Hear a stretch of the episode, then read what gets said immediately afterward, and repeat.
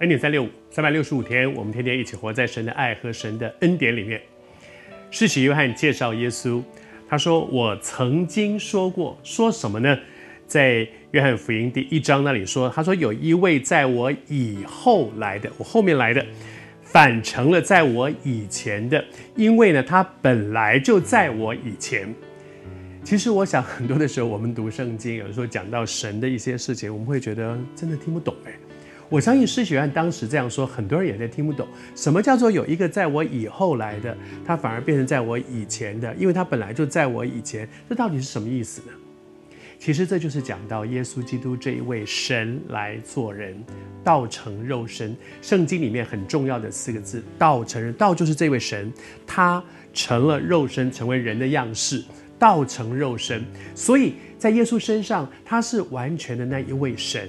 而在那三十三年半的时间，他也是一个完完全全的人，神来做人。从人的角度来看，施洗约翰说他在我以后来的，因为你还记得吗？啊、呃，他们其实是有关系，他们是表表兄弟哈。那而且呢，他比他大半岁。在之前我们讲到施学汉的父母亲把他生下来这个过程里面提到，是不是他比他大半岁，所以他比我后来。但是呢，他却成为在我前面的，为什么？从人的角度上面来看，他是比我小的。但是从这一位耶稣基督是完完全全的神，他是那个本来就在我以前，因为他是全能的神，他是那一位自有永有的神。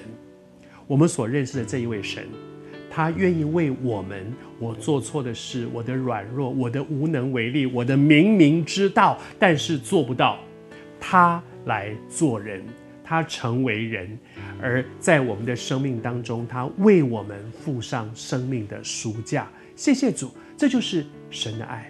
神的爱就是这样，他在我们的生命当中做成那个神，他只有他能够做成的事。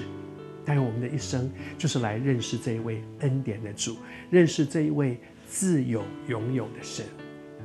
在你我的生命当中，许多的时候，我们很深的一个感恩是说，他是神，谢谢主。但是他来做人，因为他做过人，他真的能够体恤我们的软弱，他知道什么叫做立志行善由得我，行出来由不得我。耶稣也有这样的挣扎，好像在克西马尼园，他也有一个挣扎，说，他说，若是能行，我不要喝这个苦杯。你把挪去好吗，天父？但是然而不要照我的意思，照你的意思。你知道，耶稣也在面对他生命当中的挣扎，因为他挣扎过，他能够体会我们挣扎的时候的那个难处。谢谢主，他是全能的神，他有能力解决我们的问题，他做过人，他能够体恤我们在现在问题里面的难处，所以。